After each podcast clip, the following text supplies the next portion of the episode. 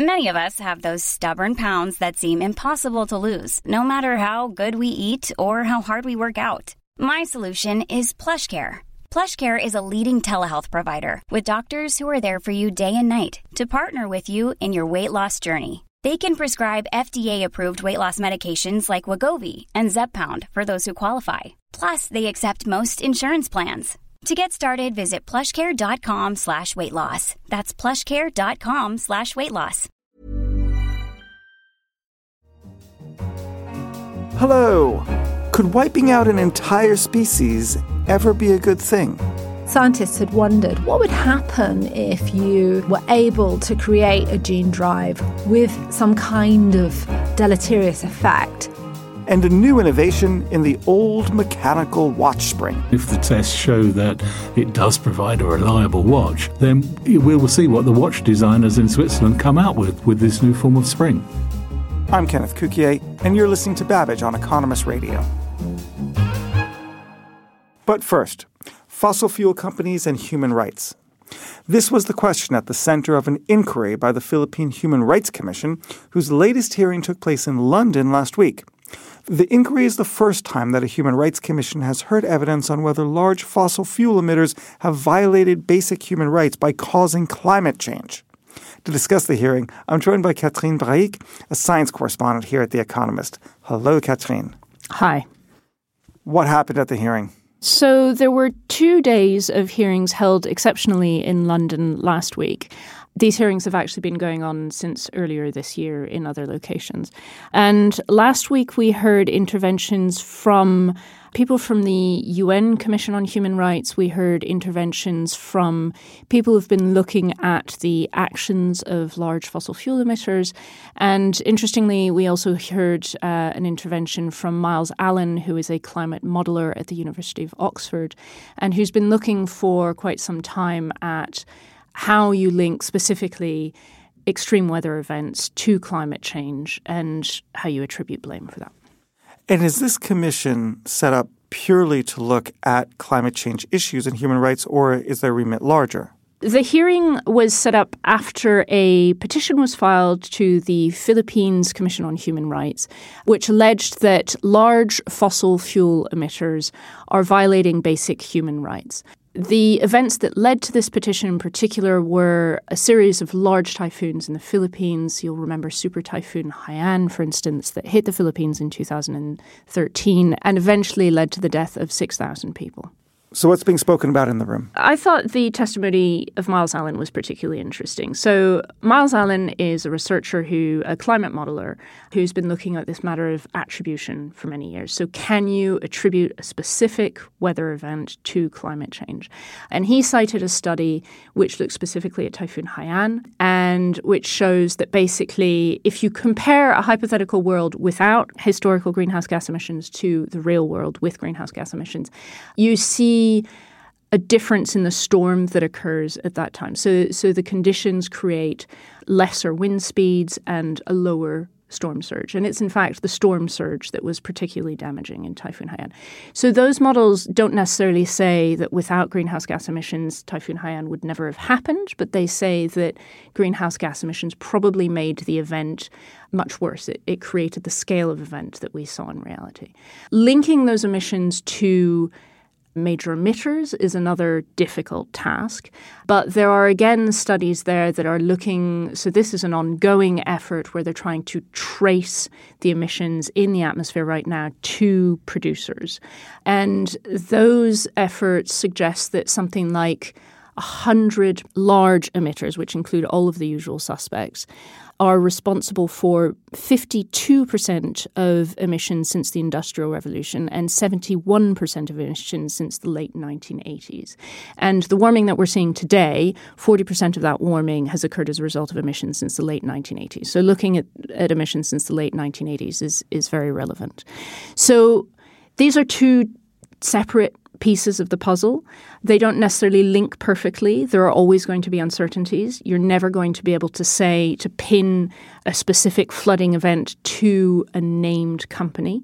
But you're starting to see patterns emerging. And I think that's what these hearings are trying to get at. It's those patterns of linking the emitters to events and to damages on the ground. What do you think is going to happen? Do you think that there's going to actually be any penalty and sanction in terms of linking human rights to climate change? No, this inquiry does not have that force, does not have the ability to uh, to generate sanctions. But I think what this does is that first of all, it gives people who haven't previously had a voice a voice. It brings them to the table. I think it also adds to the discussion. It adds to the noise and it casts a slightly different light on the issue of climate change from what we've had before. So, looking at it from a human rights perspective has traditionally been the purview of NGOs, which make a lot of noise but don't necessarily have the sort of gravitas of a national human rights commission. I think that's really what we're having here. The other point is that uh, so this has started in the Philippines, but they're getting interest from other national human rights commission. The UN Human Rights Commission has sent people to the hearings, so it is being watched at the highest level there as well. Again, I think it's about looking at things differently and making a bigger issue out of something that so far has perhaps not had as much noise around it as it could. This is so interesting. Catherine, thank you very much. Thank you. Next up, could wiping out an entire species ever be a good thing? The species in question are the three types of mosquitoes responsible for transmitting malaria. By eradicating them through genetic engineering, some people believe that we could save close to half a million lives a year. Joining me in the studio to discuss this and the wider implications is Natasha Loder, the Economist healthcare correspondent. Hello, Natasha. Hello, Ken. So, first of all, what is the technology that is able to do this? The technology we're talking about is called a gene drive, and uh, it relies on our ability to edit the genomes of different organisms quite precisely. And the whole idea with a gene drive is to engineer a really, really selfish gene. And a really selfish gene is one that makes sure it's inherited far more often than it should be. Now, we all have two copies of uh, each of our genes in our bodies, one from our mother and one from our father. And uh, by rights, when we have offspring, they should have these genes in a 50 50 ratio. Now, a selfish gene is really clever because it makes sure it's inherited much more frequently. Now, the whole point about these gene drives is that they drive themselves through populations of species, whether or not they are beneficial. And so, for decades, we've known about these selfish genetic elements that arise in nature. And scientists had wondered well, what would happen if you were able to create a gene drive with some kind of deleterious effect and it drove its way through a whole population. Could you could you use that to control say a population of mosquitoes or some other disease? Okay this sounds really promising and quite excellent because if we can eradicate malaria then we'll save lives.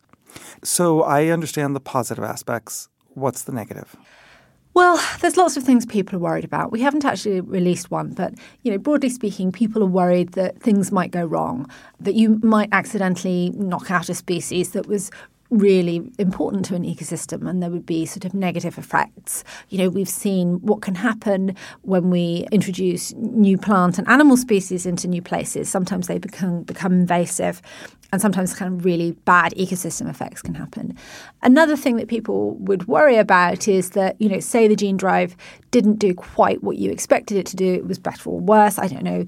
And once you've released it, it would sort of essentially go to every single member of that species. Now, that might not matter if you were intending to wipe out that species, that might be fine. But if you wanted to make a more subtle change and uh, essentially, you know, can we control the technology is another question. What people really also worry about are things like how do you provide consent? Now, if you think about the sort of upset people had about GMOs, right? People got really upset that GMOs might travel from the field that they are in and they may, you know, get into sort of organic farms. And then some countries are like, well, we don't want GMOs in our country. And, you know, there are lots of rules to prevent um, GMOs being sent to countries that don't want them. Well, guess what? Gene drive organisms are not going to be reading those rules. They're just going to be doing going about their natural business. They're going to cross borders and do things like that. And so there's this really kind of complicated question of like, well, if you're going to gene drive, you're going to put a gene drive drive into a mosquito and then it, it's going to travel across a continent, say Africa. It's like, how do you get consent? How do you get people to agree that that's a sort of okay thing to do? Because if you don't get consent and you just decide to release it, you're setting kind of a precedent. So, why wouldn't we be able to engineer this gene not to be, say, selfish and to wipe out the mosquito, but to just wipe out the malaria capability of transporting the disease through the mosquito. Well, that's a really clever idea as well. And in fact, there's um, another group in America that's doing just that. Um, and there are technical reasons why it might be uh, better to do it that way. Natasha, this is fascinating. Thank you so much. Thank you very much, Ken. So, what are your thoughts on gene drives or on climate change and human rights? Tell us in an email and send them our way to radio at economist.com or on Twitter at Economist Radio. And also, as a new feature to the show, we will read them, select them, and if we like one, we might edit it and ask you to record it on your smartphone to send us the audio file, and we will play it in one of our shows. Finally, we head to Switzerland and the reinvention of the watch spring. Most mechanical Swiss watches use springs made from a nickel steel alloy called Nivarox. These springs are produced by a company of the same name that is part of the Swatch Group. But its dominance could be unwound, as a different sort of spring has started undergoing tests with an unnamed Swiss watchmaker. To discuss this, I'm joined by Paul Markillie, the Economist Innovation Editor. Hello, Paul. Hello, Ken. TikTok. TikTok. Tell me about it. First is what is the problem with Nivarox? Oh, not a lock. It makes perfectly good um, springs, but maybe if you could make a spring in a totally different way, totally different shapes, maybe lighter and all sorts of other things, then maybe you could design completely new sorts of mechanical watches. Now we've got to back up. So, what would we do with this new spring, and how is it made that gives it these special properties? This is a result of some work by a group of researchers at a Swiss Federal Research Institute. And what they've done is find a way of producing these very fine springs, which have to be made in materials that don't really change with temperature, otherwise, you'll watch would speed up or slow down as you went from warmer to colder parts of the world. But to do so a bit like the way they make silicon chips with a silicon wafer and exposing it in a lithographic process to build up the shape and form of the springs in a sort of additive process. So, I have a mechanical watch and it requires a lot of cleaning and work what would be the requirement for maintenance or for longevity or for different temperatures? Are these properties allowing us to do new things or are they simply recreating what we're already able to do with Nivarox? I think it's the latter, just creating what we can already do with this um, alloy that's used to make most of the springs, but to produce those springs perhaps in new ways and in new shapes. That could mean a lighter spring. It could mean a spring that has certain characteristics in it that allow the the movement, the mechanism inside the watch to be assembled in a new way. It's a bit like things that have come along with 3D printing. Once you can sort of produce something in an additive form that is different to the shape you make with traditional methods, such as drawing out a thin piece of steel into a spring, then it opens up all sorts of design possibilities. So, if this works and if the tests show that it does provide a reliable watch, then we will see what the watch designers in Switzerland come out with with this new form of spring. Let's now, in full disclosure, start talking watches. Okay, Paul, if you want, yeah, yeah. What are you wearing? What I'm wearing is a, is a wonderful mechanical watch, which um, looks like a um, uh, Rolex Submariner, but um, it's in fact actually far rarer than a Rolex because um, it's made by a local watchmaker uh, in the small town where I live. But I'm not going to tell you his name because he might get in trouble. Oh, that sounds beautiful. Since you are looking at my wrist, I'm wearing a Casio data bank and is a prized possession. Oh, is mine. That's great. Paul, thank you very much for being on the show. Pleasure, Ken. That's all for this episode of Babbage. You can read more on any of these topics at economist.com. And if you like our journalism, remember, take out a subscription. Go to economist.com slash radio offer for 12 issues for $12 or 12 pounds. And don't forget to rate us on your favorite podcast provider. It matters to us, so please do that. We appreciate it. I'm Kenneth Cukier, and in London, this is The Economist.